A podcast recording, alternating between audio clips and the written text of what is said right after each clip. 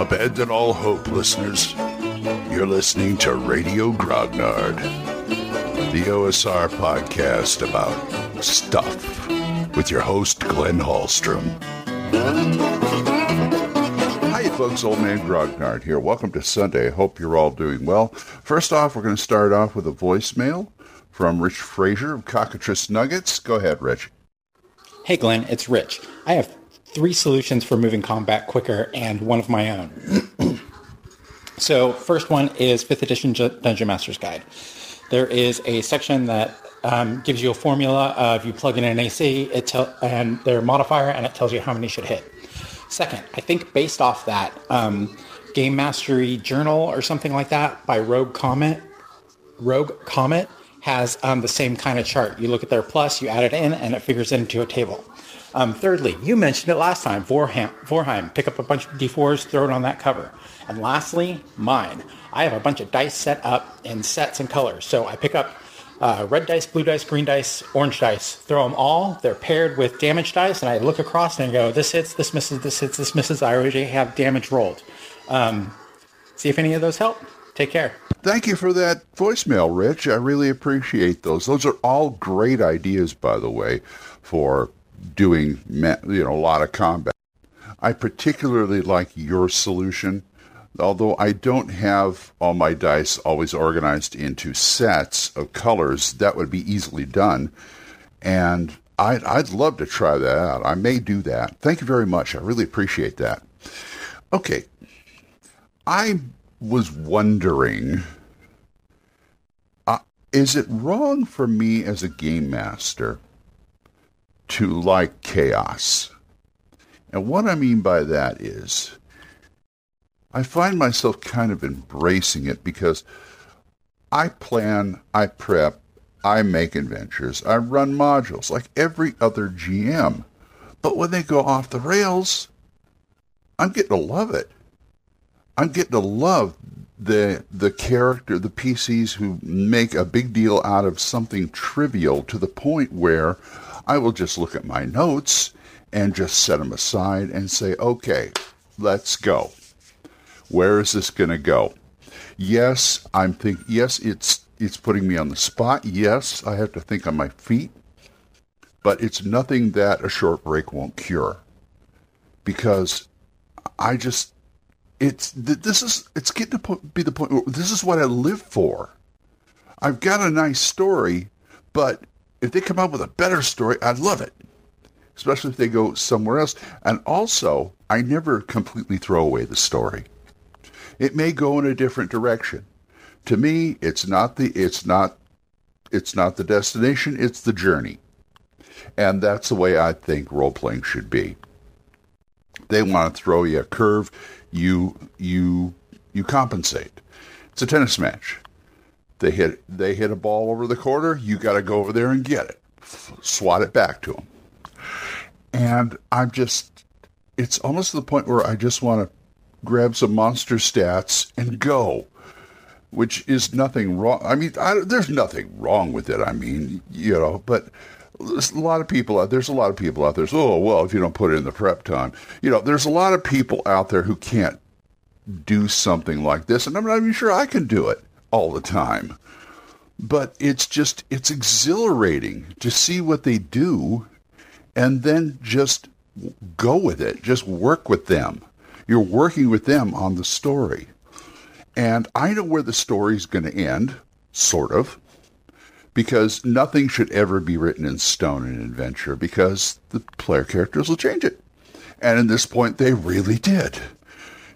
And so you just got to sit there and, and think, you, this is going to sound funny, but this is something. This is a foreign concept to me. Thinking logically, because I tend to not think logically. I think with my in in all aspects of my life. This is probably what's wrong with me. I tend to think with my gut and do what I feel is right, what I feel works. So maybe that's why I'm enjoying it so much because they just, it's like they're giving me lemons. I'm going to make lemonade, man. I really am.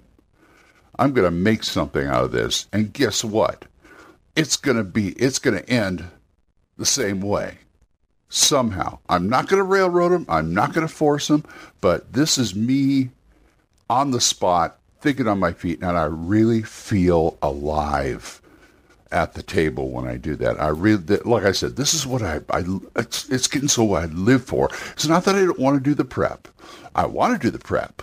The prep is great. Prep is good because you have to have, even though, even through chaos, you have to have some kind of battle plan, some kind of map of where you're going.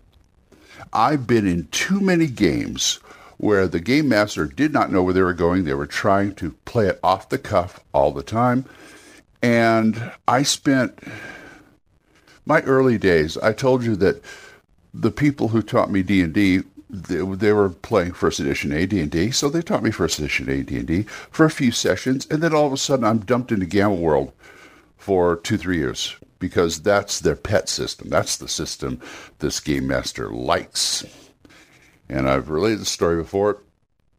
Uh, if she was a better game master, I probably would have enjoyed it more. This almost put me off post apocalyptic, but I came back because she had, you know, sandboxes are a funny creature because even in a sandbox, you have these plot hooks that you have to follow up on. Otherwise, you're just randomly wandering around the wilderness. And that's what we spent three years doing. It almost, until I found champions, that almost got me out of roleplaying. It's like, this is all it is. You're just wandering around, killing monsters, looking at stuff, not doing anything. It drove me, it drove me nuts. Almost. And so, it, like I said, it almost not only put me off post-apocalyptic, it almost put me off a gaming period. And that's not the way to. I mean, that's. I think that's why I like sandboxes because of the versatility and the plot hooks. But that's the downside of sandbox. You got to know where. You, if they're going to point, first of all, you're not the one pointing them in a direction. They're pointing themselves in a direction, and you just got to follow along and see what happens. And you have to have a rich enough sandbox with stuff to do, plot hooks, where if they're going to stumble into a story, you're ready and you don't have to be completely ready. I mean, it doesn't have to be a complete adventure, but this is the situation. You can plan it out and count. Okay, say they're going into a new hex. Oh, we're going into a new hex, and we find this plot hook. Uh, monster steals farmer's wife.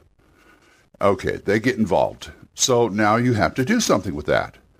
So I would call a break for about 15 minutes, maybe 20, and sit there and go, okay, let's logic this out. What's going to happen?